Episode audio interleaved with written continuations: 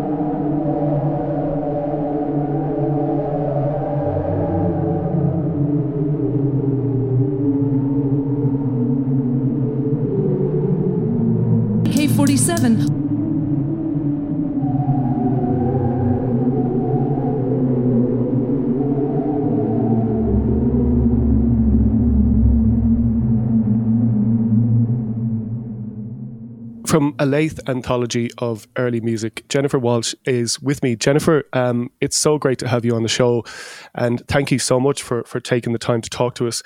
Uh, oh, I have thanks to very much decla- for having me. My, my pleasure. I, I, I have to declare at the start, right? So so the, the genesis of of me really not just wanting to talk to you, but having to talk to you was um, last year, back in the before times when, sorry, two years ago now, nineteen, oh, sorry, twenty nineteen, um, at the Open Ear Festival on Sherkin Island. Wonderful festival, wonderful people, wonderful place. Um, I just, you know, you see things and you hear things at concerts and at festivals, and, you know, they can have a huge impact, as we all know. But then certain things stay with you much, much longer. And in this case, I think possibly forever. And that was your performance. And it was just one of those occasions where uh, I still don't know uh, what the hell was going on, and and in a very beautiful way. But I was hoping to find out maybe a little bit more. So so that work and that performance uh, came out of uh, which which record? Um, the the show that I did um, on Open Ear was I did side A of the album All the Many Peoples. Mm-hmm. Uh, so that was like that album had just come out, and so and it was a it's a piece I've done a lot, you know. So it's sort of really in my bones at this stage because the piece had different incarnations and several horrifically catastrophic and doomed and seemingly, you know, the portents were against us recording sessions till it finally came out on, mm-hmm. you know, on Migros. So uh, that was what I did at at Open Ear, and I'll. I have to say, I'm I'm really glad um, that you seem to have enjoyed it uh, because it was that show was one of those shows where I I have to say for the first five or six minutes, I was just going, oh my God, how am I yeah. going to wrangle this audience and get them into the space they need to be gotten mm. into, and and by the end, I was very, very happy with the way that it turned out. But uh, so that yeah. show will remain in my in my consciousness well, forever. Look, I, I think, look, I, I, I, we're not in the same room, but if I were, I'd be giving you a medal for bravery in this one. Because the thing is that, right, and I, I'll just read a little piece that's, uh, it's a quote um, just on the recording, which people can go and check out. We'll play a little excerpt in the middle, uh, sorry, in a moment. Um, but okay, so you're saying, at the beginning, people were partying pretty hard and there was some heckling. By the end, the whole tent was with me and they were all shouting one more tune and cheering. I was one of those. This is what is amazing about Open Ear and about playing live, having to work with the emotional and energetic space, state of the audience, and push and pull in certain places to get everybody into as much alignment as possible. Tells you something new about the piece, about art, about people and yourself every single time. I, that sums it up. Um, it's, it, it, in, in certain situations, that's obviously more extreme when there's so many other factors involved. And in, and in this case, you know, probably people who really had no idea, me included.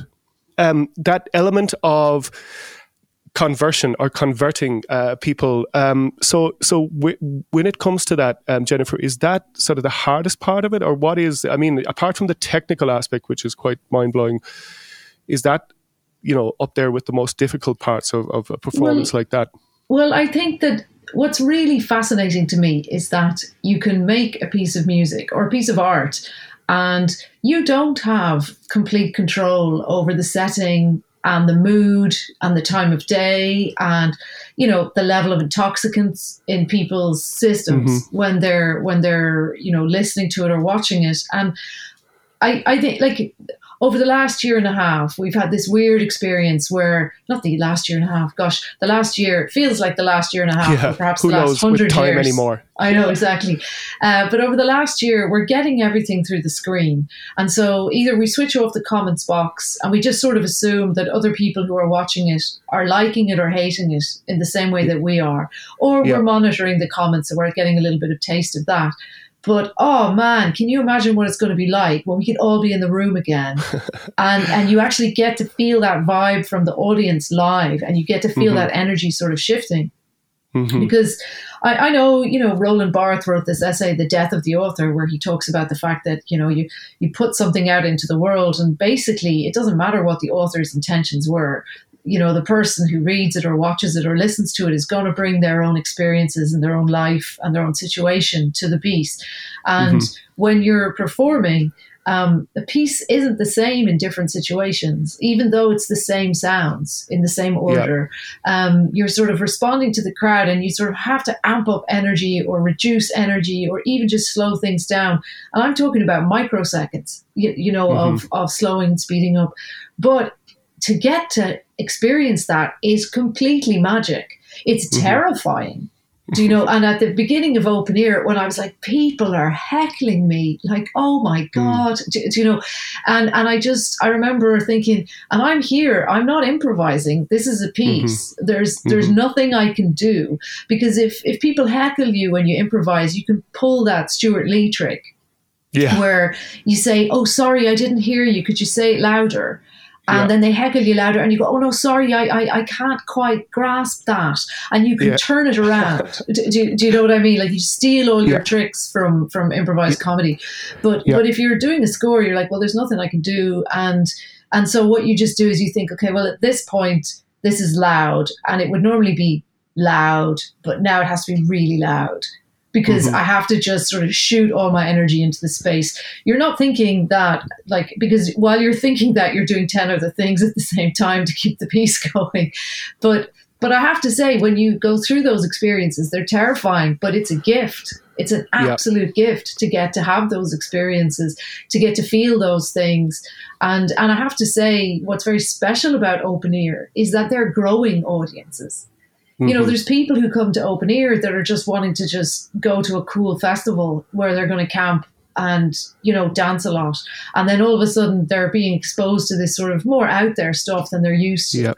And, and Open Ear are very, you know, meticulously, slowly, with patience, building and cultivating audiences. Yep. So so that they can sort of give people... give people sort of things that are a little bit out of their comfort zone and maybe they, they can be won over. as well as the people Absolutely. in the crowd who were there just to come see see it and were expecting it to be strange. So I do think it's a massive gift, and it's going to be so intense, like when mm-hmm. we get to do that together all again.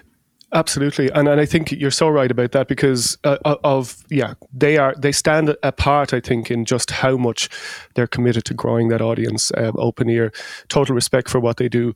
Um, just on the piece itself, um, so uh, Jennifer, like one of the things that I was thinking, uh, you know, having read about it once I heard you perform it, was that maybe the reason that it struck a chord so much was that it was speaking to me in ways about just how I am uh, consuming things in terms of the internet and so on. So that, you know, um, you know, because our experience right now, it's not, it's, yeah, there aren't many things or many places or many pieces of art that explain to us just what's kind of what's going on and the overload that's happening.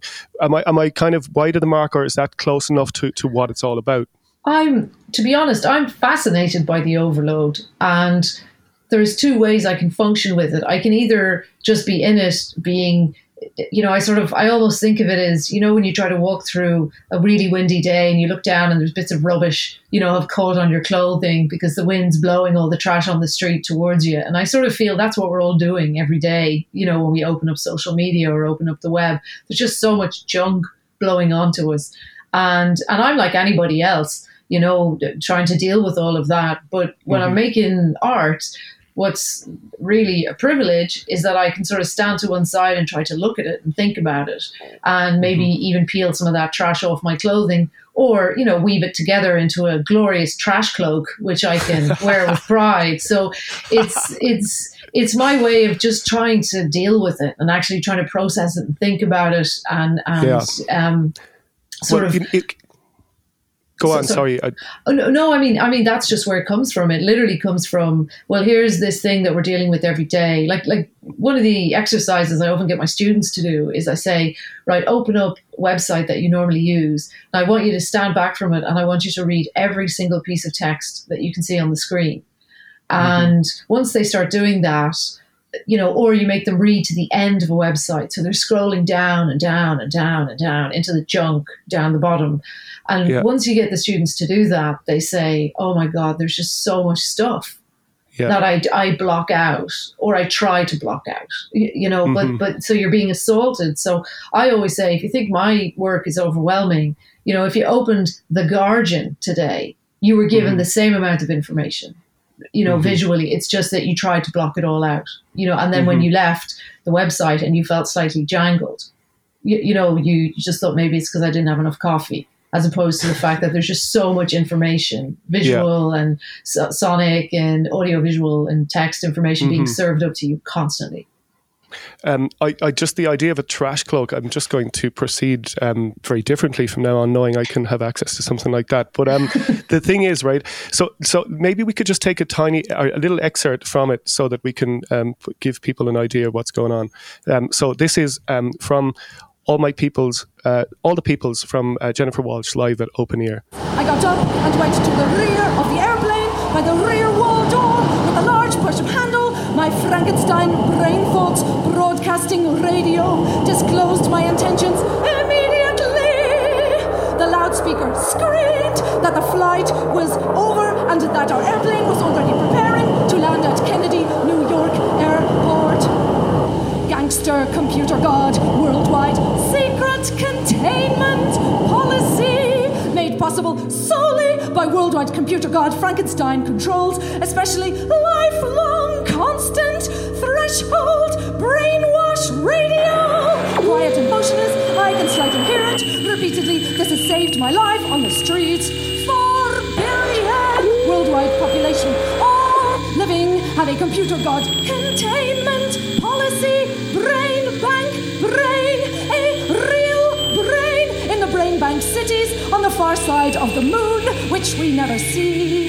Primarily based on your lifelong Frankenstein radio controls, especially your eyesight, T V, sight, and sound, recorded by your brain. Your moon brain of the computer god activates your Frankenstein threshold brainwash radio lifelong, inculcating conformist propaganda, even frightening you and mixing you up, and the usual, don't worry about it.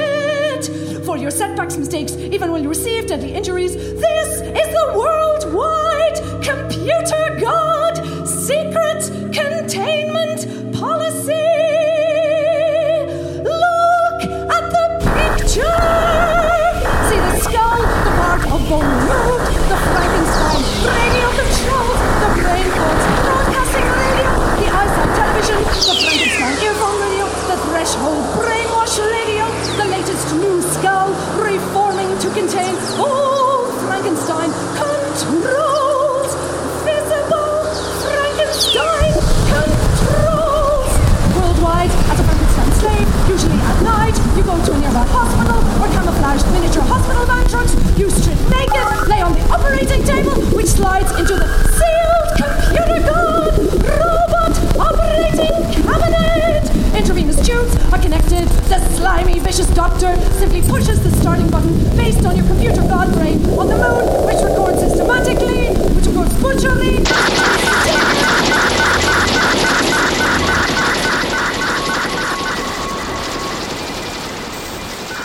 Just a point there, Jennifer, at the technical level of what you're doing, is it a thing that this, uh, or has this, I mean, again, look, you're, you're talking to a Philistine, but when it comes to somebody else performing this, ha- is that possible? Or have you, has it been written down, this piece? Or, or do, do you know what I mean? Well, this piece in particular now, I, there's a couple of people that I would trust to do it, because yeah. what's happened with a lot of the pieces that I wrote for my, for, that I wrote for my solo voice, and you have to understand, I wrote these pieces just thinking I'll be the person who performs these, and that's fine. That's not a problem with me. Um, but I thought, you know, I'll like if most of them are memorized to some extent, and then I have to have the text because there's so much text in everything, and I'm not very good at memorizing text.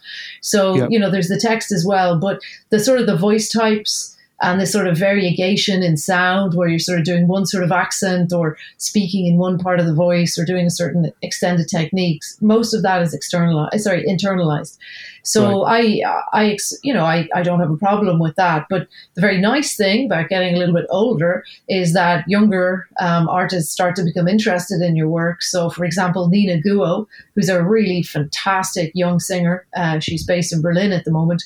Uh, she's been learning lots of my pieces. And so okay. it's been really wonderful for me to witness her learning them and, and see mm-hmm. how they change and how they stay the same. But the mm-hmm. main thing with uh, All the Many Peoples was that, you know, I'm trying all these different voices, all these different sounds. And and so to try to identify those and gather them and collect them and put them together and assemble them all together. Um, the funny thing is, I do think that this is a sort of virtuosity that Irish people seem uniquely uh, programmed for, because mm-hmm. the way that we communicate in Ireland is we're constantly relating speech to one another. Uh, we can't just say, I went to the doctor and I now need to take this prescription. We say, I went to the doctor and the doctor said to me, you know, what are you going to do about that? And and then you have to relate every single thing that the receptionist and the doctor said to you. And um, like, if you even think of shows like Father Ted, part of the humor of Father Ted is the voices of all of the different priests. You know, mm-hmm. that you have the priest with the boring voice, and you have Brendan Grace doing his amazing sort of psychopath priest. Mm. You know, I drove your car into a wall.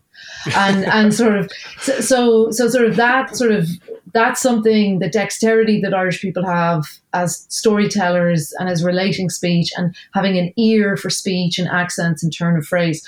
Um, I do think that I'm lucky in that sort of gave me some training, you know, early on. Mm. Mm-hmm. And and then, of course, as well, we, we are uniquely attuned to the fact that we tell each other that we have beautiful speaking voices as well, don't we?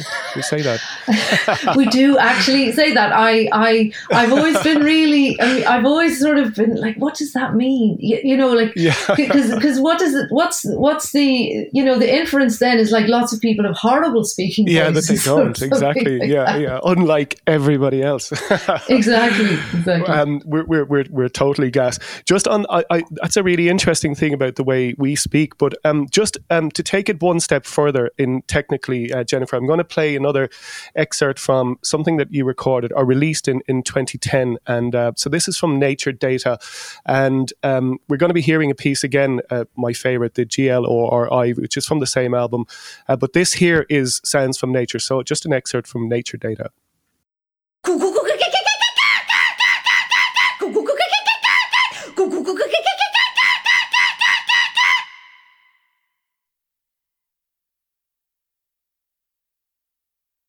Oh, but oh, but oh, but oh, but oh, but oh, but oh.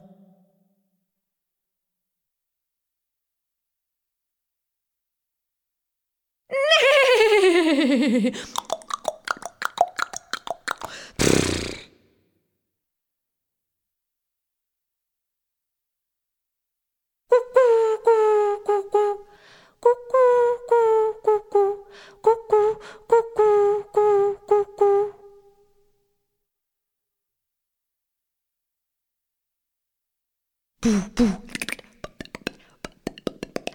boo boo boo boo boo.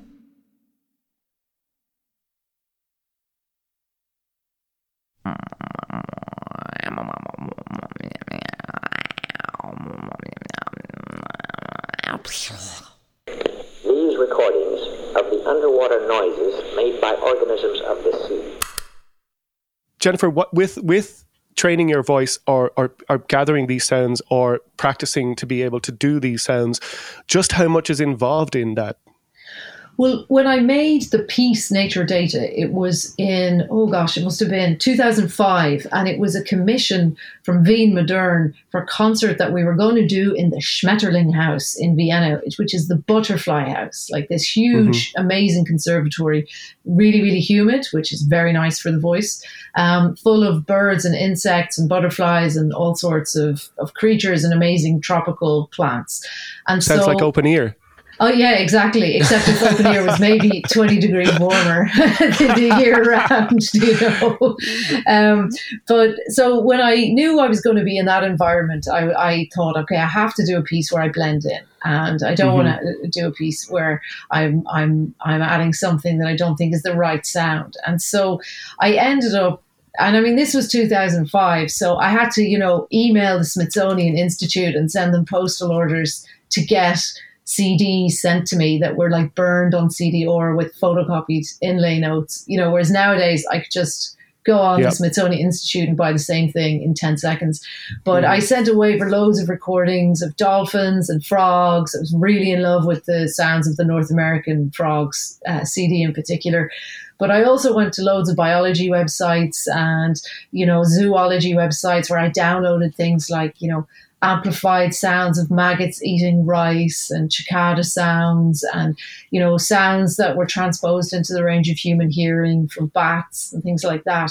And to me, it was just this amazingly rich sound world, like completely mm-hmm. fascinating. And so it, it made sense to me to start to make a sort of a weird taxonomy of these sounds as sounds rather than a taxonomy of, you know, animals or, you know, organisms.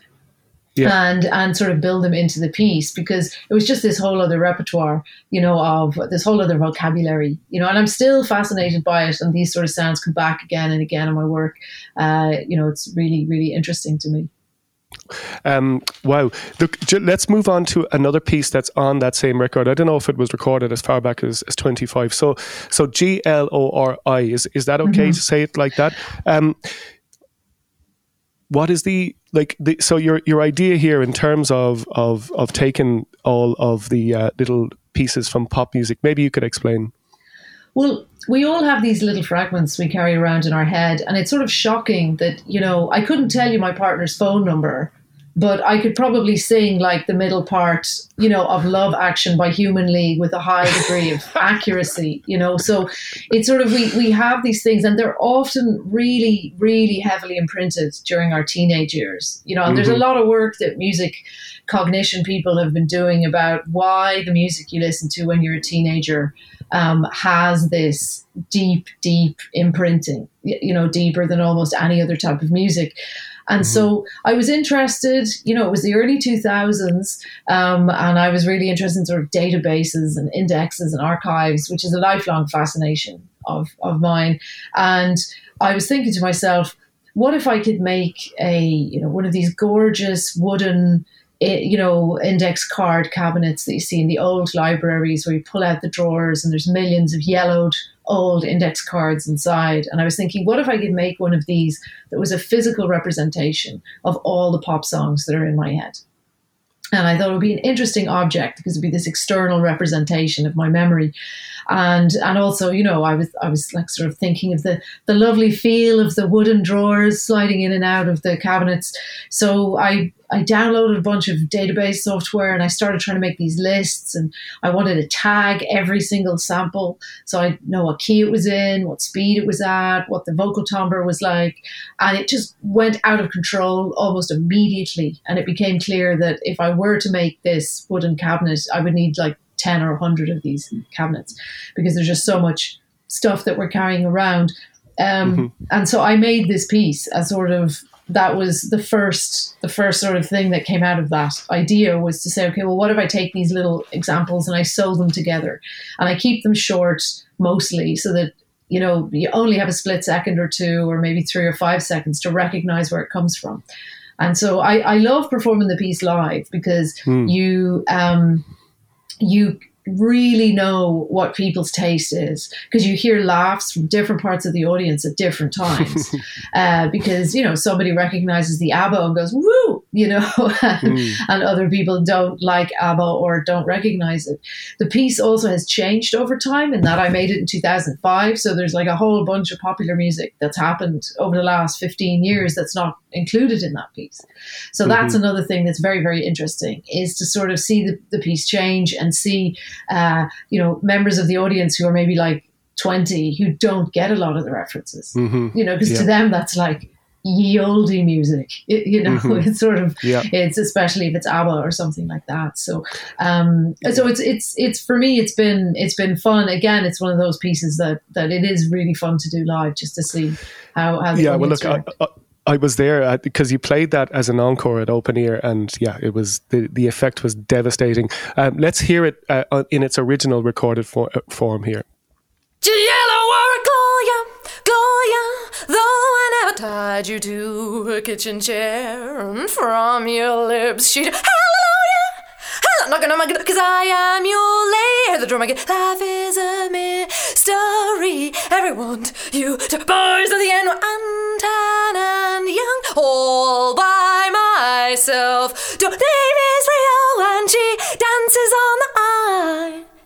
I love the six, seven, five, three, Island to Lurale. Come on, Island to right, round, right, baby, right, head on the wall. Scaramouche, Scaramouche, will you all be turning Japanese? I think I'm turning Japanese. I really lose a baby. So my, my, my dear hero, I can't help wanting you. 'Cause the way you want it, that's the way you need it. And if you only don't you want me, how do you think he take me?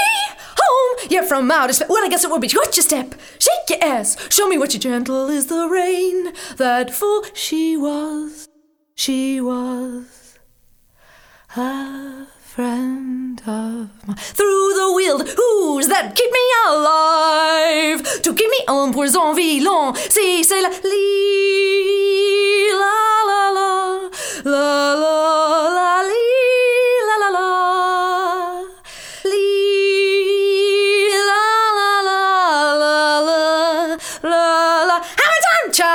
I had a fucking blood, please give me second run. I ran so far, I ain't nobody dope as me. I went to sleep with Stand, and in the name told me alone is Dory. He got on, get fooled, hey, needle in the hay, needle in the say to me. I don't talk enough, but when I believe U S town girl, she's been moaning, moaning, ooh. It's all so fix up, look, star man waiting in the sky. He'd like to kiss, will always. Just listen to the rhythm of my heart. I believe in it. Ha, ha, ha, ha. Sing it. One thing nasty, baby, you're all that I crimson. My loneliness is R E S P E C. Ooh, hoo, the city on rock and truth is found. To me, everybody dream, but let's think of to me. Donation junk that's going rare. You know what it's like being male, middle class, and scape. Whiz. Girl thinks she's the with you, darling, now. I'll stay with you till the no, I was wrong. To be wild, hit me, want you to crashes into us. To die, mm, velvet morning, when I'm shining there for you and me. For lib, does it fit? I wanna not want it that way. Tell me why birds suddenly appear. Every love shack is a tell you you're mine. So hard today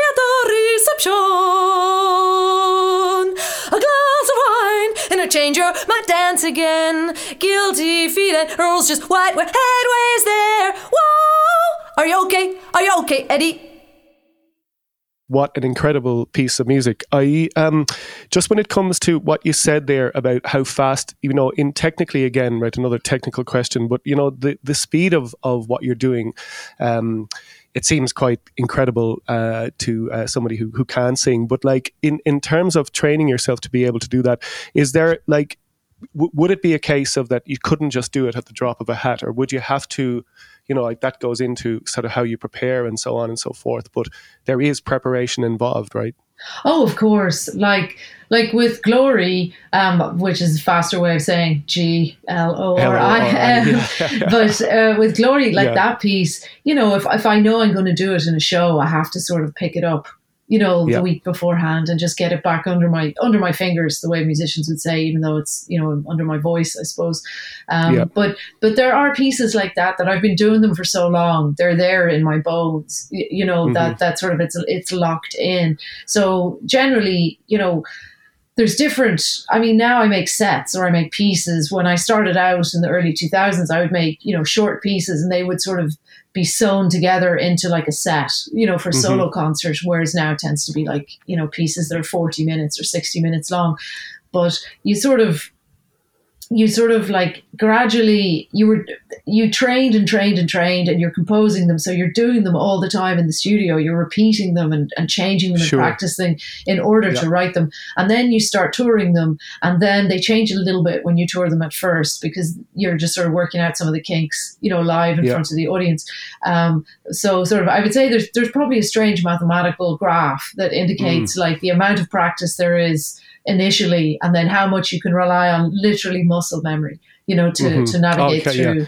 through so, so that of kind it. of kicks in as well when, when you're performing then. Um, w- one of the, the other questions I had, um, and I hope you don't mind me saying, um, Jennifer, so when when I listened to that piece, right, um, and, and again, I have the benefit of hearing it uh, performed live, but um, there's an element in there, okay, there's an incredibly visual element in your work, but also, uh, if you don't mind me saying, there's comedy and there's so much uh, that uh, that is, it's so free in that respect. Is that fair enough to say that, or is that something that I'm just taking from it? I am perfectly happy. You you you sound like you were nervous to say that it could be funny. Well, but just yeah, I, I, there's, it's got inverted comma. Oh, sorry, it's got. I yeah, am no, totally I, I fine. I don't. Um, the thing is, like, I'm one of those people that goes to Beckett plays and laughs out loud at the gags. You, you know, yeah. and it's if you've ever been to a Beckett performance in America, it's a slightly different Uh, atmosphere, you, you know, because Irish people are like, that was hilarious, and other yeah. people are like, that was so disrespectful that you were all laughing mm-hmm. all the way yeah. through.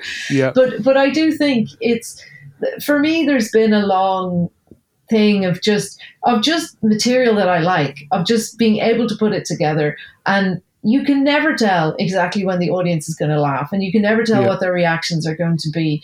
Um, but over time, you sort of realize, very gradually, you know, having come from a background where you're starting out playing festivals that are much more austere than open ear, you know, mm-hmm. where it's really a new music or a classical music festival, and you're yep. sort of, the audience have to understand it's okay for them to laugh, and whereas at open ear, you know, people will heckle you if they feel like it, and yep. um so I think it's it's just I, I write, I put the material in there that I think is interesting. And when it's funny, it's funny. And I try to, to learn, you know, I'm not a comedian. Yep. So I, you know, I read the, read the works of Stuart Lee and look at what's going on there technically to see if there's anything that I can learn. And, um, yep. because, because you're just trying to, you're just, well, maybe, maybe in fact, like, If you, if you're, I had a friend who was in the citizens, the Upright Citizens Brigade in New York, which is the sort of improv school that a lot of the Saturday Night Live, you know, uh, comedians come out of. And yeah. she said to me, you know, back when I lived in New York, she was talking about the fact that they had this yes and rule for comedy improvisation. So that if, you know, you're in an improv setting and somebody says to you, you know, why have you got that parrot on your shoulder? You have to say, well, I had to bring him to work because it's his birthday and he felt really depressed. You can't say, okay, I don't have a parrot on my shoulder. Yeah. You, you have yeah. to agree to the reality and then you have to mm-hmm. extend it. And so even if the, and that's what makes it absurd and that's what makes it funny. Um, mm-hmm. Because you're desperately trying to work your way within this sort of agreed reality um, mm-hmm. that's being imposed on you by other other material. And so I suppose mm-hmm. in my pieces, it's the same sort of thing, is that I'm looking at the material and putting it together. And I, I, I'm not generally designing stuff thinking, oh, this is a great joke. But I put yeah. these things together, you know, because I think they're juicy or they have a certain good energy, or I think the yeah. juxtaposition is going to be really bizarre. Um, and it's been a real, I don't know, I've really enjoyed over the last years that people find yeah. stuff funny. Because um, it's great when the audience find it funny. It's like it injects this massive energy into the space when you can hear people laughing. Absolutely. And it's funny because w- when uh, listening and researching the interview, I have also been going back to Bill Hicks. And, and I honestly can say that there was a couple of performances where I was like, that is so similar, where he does things with the microphone, making crazy sounds. And, you know, he was a master of doing that, of um, just incorporating um, sound into his performances and sort of vice versa. So look, um, but just on the Beckett thing, um, uh, Jennifer, I, I did read that, you know, in, in growing up that you were taken to a lot of experiment, or, or rather you had access to experimental theatre, not just to, to Samuel Beckett. I was very lucky in that my mother is a writer. And so my mother, and my mother is a massive uh, Beckett fan, massive Tennessee Williams, Pinter fan. And so she, you know, was a very independent person and often just up in her room writing. So I also was around an environment where I understood that, you know, people just had their projects and they went and did them. It wasn't mm-hmm. terribly middle class. Like, we didn't have wonderful dinner parties with intellectuals. It wasn't mm-hmm. that sort of a way. It was just more, um, you know, that there was an environment where people were working on their stuff. And like my dad, as a mature student, he uh, hadn't even gotten his leaving cert when he finished school. And so as a mature student, sorry, as a, you know, he went, after he retired as a mature student, he went to N C A D. So there was a, that was another stream of like just that sort of interest that people had. But my mm-hmm. mother, being a Beckett fan, who is a night owl, would often, you know, she'd videotape Beckett whenever it was on the telly. And then she and I would sit up with all the lights out because everybody else was asleep in the house. And we'd watch, you know, Not I on the telly at one o'clock in the morning and, mm-hmm. and stuff like that. And so it, it wasn't until I was older that I realized, oh, okay, I got this really bespoke, amazing education, yeah. you know, uh, particularly yeah. from my mother. Um, because at the time I sort of, you know, the other kids would say, oh, we went to the National Concert Hall on Friday night. And I'd be like, oh, right, we didn't. And I would think, you know, um, am I being educated? You know, am I getting the, the proper musical education? And then I realized mm-hmm. I had the one that was meant for me, and I was very, very oh, lucky I, I, I, to have I, that. I've got to hand it to your mom. I'm really glad about all that. So it's just, um, it's a case of, you know, because I think, I think I read another somewhere else about you saying, well, you know, maybe your first composition that it was directly related to having seen Quad. Am I right in that? Is that? Um... Um, my first composition was, yeah, I hadn't seen Quad. I had read all of Sham- Samuel Beckett's shorter plays in that Faber anthology that was out. And um, oh, yeah. so for my first uh, composition, it's uh, sort of embarrassing. I wrote a trumpet quartet uh, based on Quad because uh, I, I was already thinking in that sort of visual way, you know, and, and it made sense to me to work like that.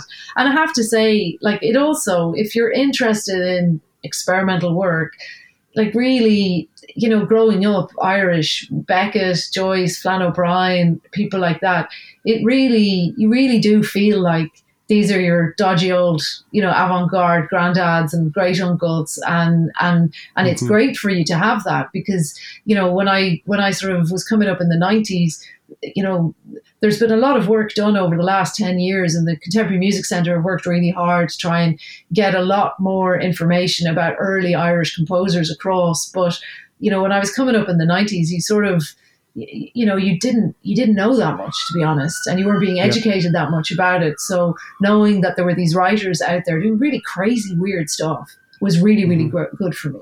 And mm-hmm. uh, and it was really grounding, because you felt, okay, well, here are these these people working in these ways. So it was it was important for a lot of reasons. Um, just on that point, maybe you could tell us a little bit about Ashdoc, um, Jennifer, because um, I, I, I unfortunately, I have to declare I was ignorant until you sent me the link. Um, so what an amazing resource. So you, you could maybe tell us a little bit about it.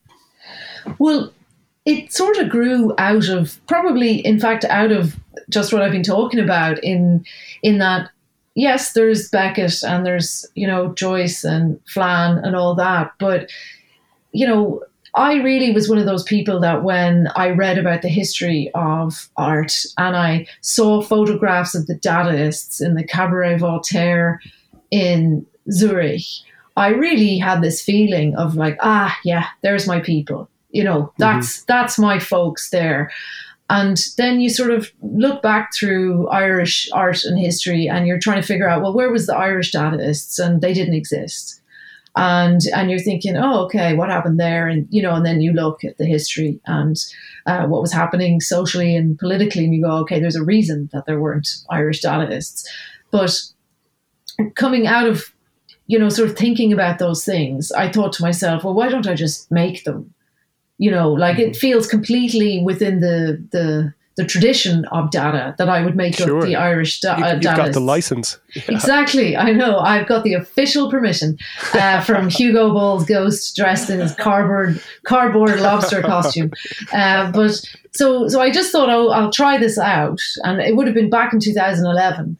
I mm-hmm. made some uh, Irish sound poetry, Asko Elga, you know, and mm-hmm. and I posted on Facebook, saying, oh, here, I found these scores from the, the archive, the National Folklore Collection, or something like mm-hmm. that. Or, and people believed it was all real.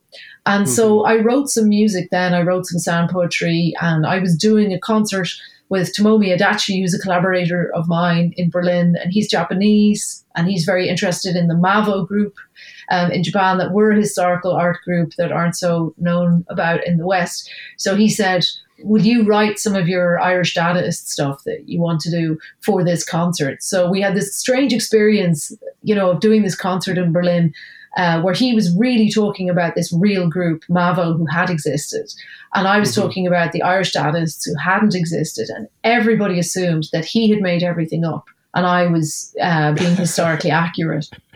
And that's great.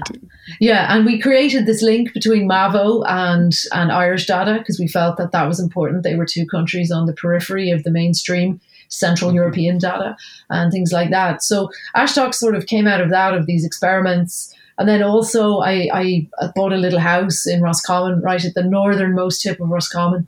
And I really sort of decided, despite the fact that it was, you know, a little bungalow that had been built, I think, five years previously, I decided that no, I had, I had bought my family out of my great uncle Queeveen Brannock's cottage, and he had been a visionary tape and film fanatic who who, is, who lived by himself, and that I had gained access to his entire archive by uh, after his passing, by taking over his house. Um, and that really, you know, for moving, starting to spend a lot of my time in northern Roscommon, and sort of falling in love with the landscape around there in Sligo and Leitrim, and really mm-hmm. starting to dig into folklore and things like that. Um, you know, for me, it made sense. It was like, not folklore looking backwards with lovely rose, not rose, emerald tinted glasses on, but like weird folklore, you, you know, brilliant. Where, where were the weird radio people, you know, things yeah. like that. So, so oh. that's what it grew out of. And then we well, got look, a, it, it, discovering that. And so I would direct everybody to A I S T E A C H, wonderful name for it too, the Avant-Garde Archive of Ireland. Just going to play a tiny excerpt from that. So this one is, um, you're performing. It's it's uh, a piece for the Guinness Dadais.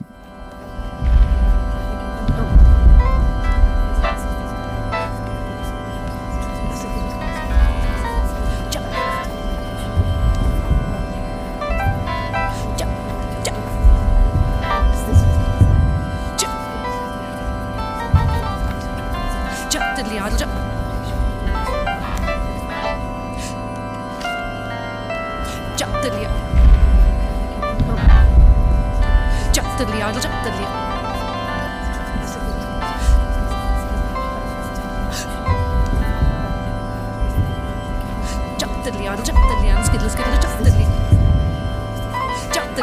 diddly idle, skiddly skiddly jump, diddly fall, da da thurk, da fall,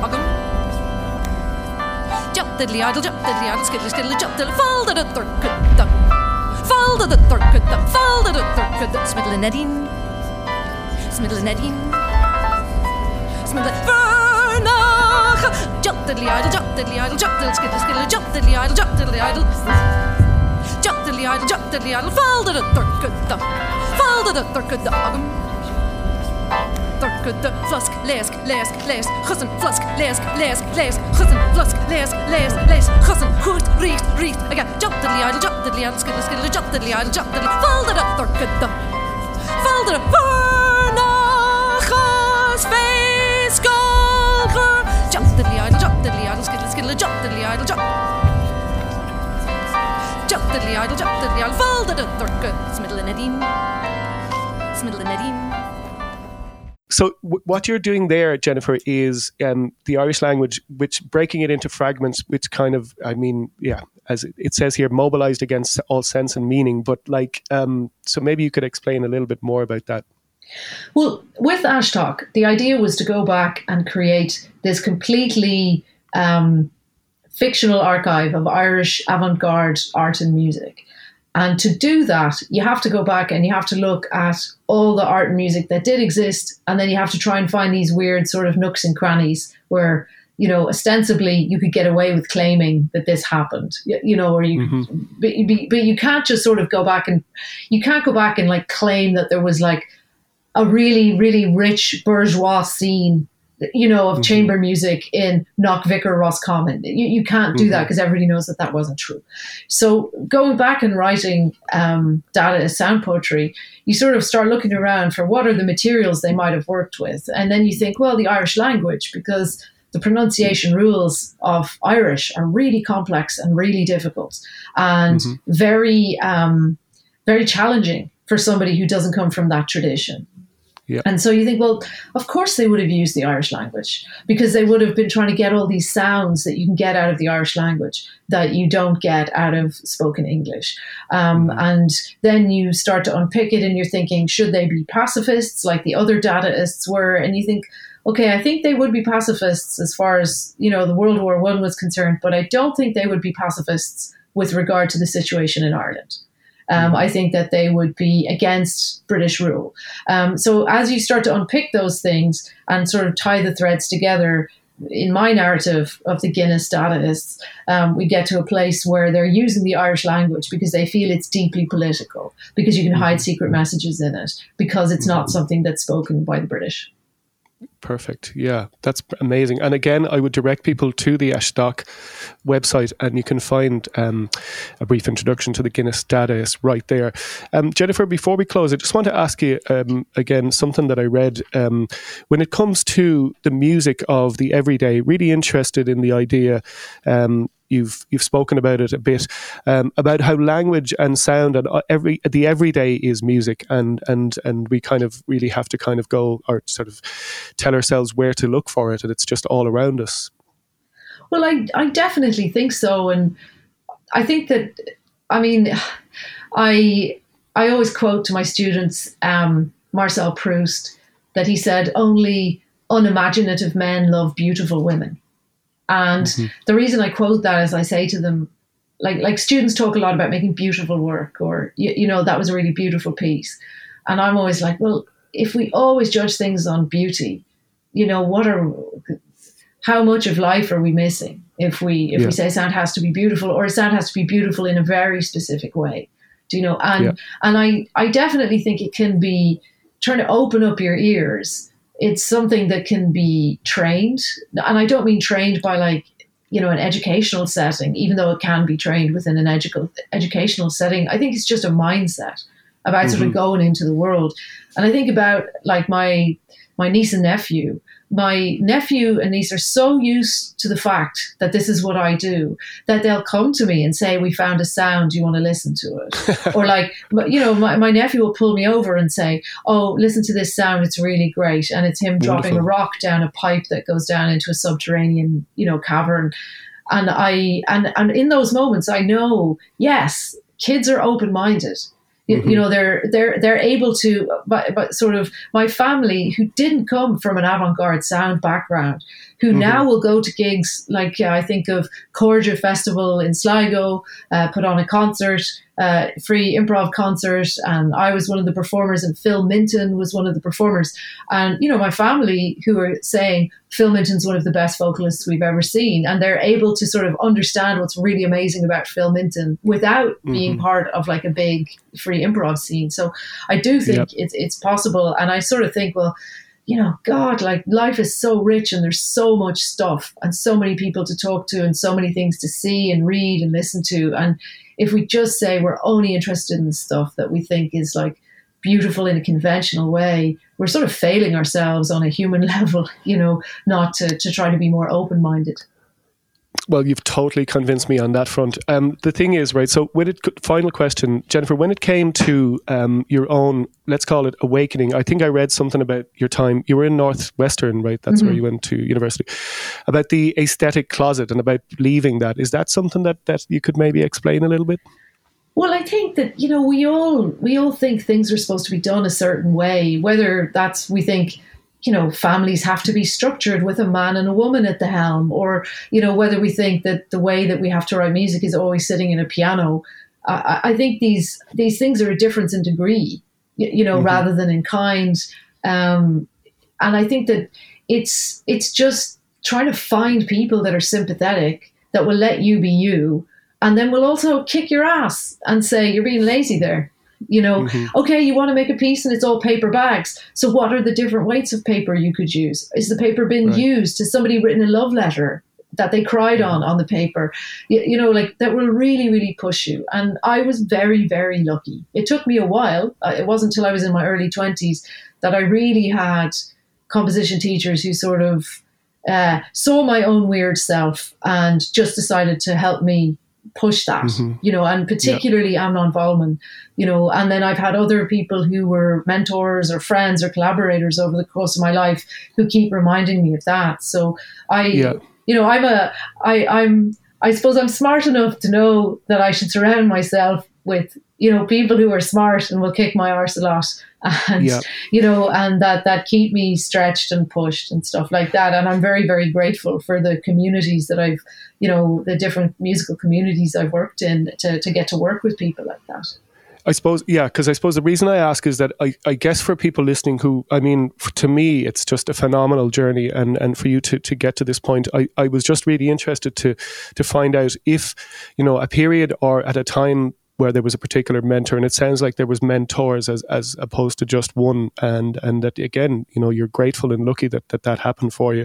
Um, it's been such a pleasure talking to you, Jennifer. I, in closing, I just want maybe want you to, um, if you don't mind, to to tell us about A Lathe Anthology of Early Music, which is your most recent release. Well, A Late Anthology of Early Music, full title, Volume One, An Ancient to Renaissance, uh, came out of two things. One is that for about the last, I don't know, eight years, I've sort of been obsessed with artificial intelligence and machine learning. And, uh, you know, I've been sort of educating myself about that um, as much as I can and trying to learn about it and uh, developing different projects, working with A I. And I approached uh, these wonderful guys, C J and Zach, data bots. I just read about their work uh, online one day, thought it sounded fantastic, listened to it, really loved it and just emailed them. Uh, they've done some great projects, like they have a continuous death metal, um, uh, you know, A I-generated continuous technical death metal YouTube channel and things like that. So they and they've done sort of math rock, A I-generated math rock and bass solos and things like that. So I, I just emailed them and just said, hey, I just read about your work. It's fantastic. You know, um, mm-hmm. asked them a couple of technical questions about their Beatles, their A I-generated Beatles, and they wrote back and they said, hey, you know, we like the look of your work too, if you ever want to do a collaboration. And I said, sure, I have all these vocal, you know, solo vocal uh, files. So I sent them to them, and then they sent me back, I think it was eight hundred forty-one uh, files. And normally when you train an A I system or a machine learning system, I should be specific in this case, you, you get to hear the best results. You don't hear all the tests and all the yeah. sort of training. You just hear the best results. But they'd sent me everything. So I could hear, like the very first file was just the system going, ah, uh, you know, as a, a, a, which was hilarious to me. And then the end file was, you know, and it sounded like Jenny improvising. And so I sort of had these files, but I had a lot of other stuff going on. And I thought, I want to park these and just wait for the right, you know, the right um, project. And then one day I was looking uh, on the shelf at the books that I'd used to teach music history back when I was doing my PhD, which were these anthologies of Western music. And I was thinking about the fact that, you know, we were given this like very clear party line when you teach Western um, art music, that you have plain chant and everything evolves logically out of plain chant. You get bits of plain chant which are stretched out for longer or have extra lines added to them, and then slowly you get the motet and the mass, and then you get Bach and Mozart and Beethoven. Um, and so I was thinking, this is this is quite interesting, this narrative that they made us teach, when in fact life is also very messy. And I thought, oh, I want to project my files onto that, because my machine learning system went through the same thing. It went from something ostensibly simple to ostensibly complex. So I sort of took the history of Western art music from the ancient period to the Renaissance and mapped my voice, or mapped the, the network learning to use my voice onto it. So you get these very weird cover versions of plain chant and Palestrina yeah. and things like that. So it was a lot of fun to make. I had no idea what any of the results would be like. And yeah, uh, yeah and it was, I was very surprised that um, Wobbly, uh, John Lidecker, who's a collaborator of mine, um, I showed him this. I just said, I've been doing this weird thing, you know, because he was talking about John Dowland. And I said, oh, I have this John Dowland cover. And I played it to him. And he said, you should release this. And I was like, nobody's going to want to listen to this, you know, yeah. A I yeah. versions of early music. And he said, no, I think you should release it, Jenny. And I'm very, very grateful to him that he pushed me to do it, because uh, it's been quite, it's worked out quite well. Lots of people yeah, like I'm it. I'm very glad that he pushed you to do it and that you explained it to us, because it's just wonderful. And we're going to play out with Giovanni da Palestrina, right? And and the thing is that this is actually the not the A I version of Donald Dineen, even though I would imagine that that would be much for, much better presenter of Make Me an Island. Um, Jennifer Walsh, it's been such a pleasure talking about your work today on the show, and uh, thank you so much uh, for, for your time again, and thanks to all our listeners. And going to play you out with a piece of music from uh, the uh, A Late Anthology of Early Music. Thanks very much, Donald. Absolute pleasure. Thanks so much oh, for... Yeah. I was a big well, No I'm... Disco fan back in the day. Oh, get out of here. It was the coolest no. thing on television.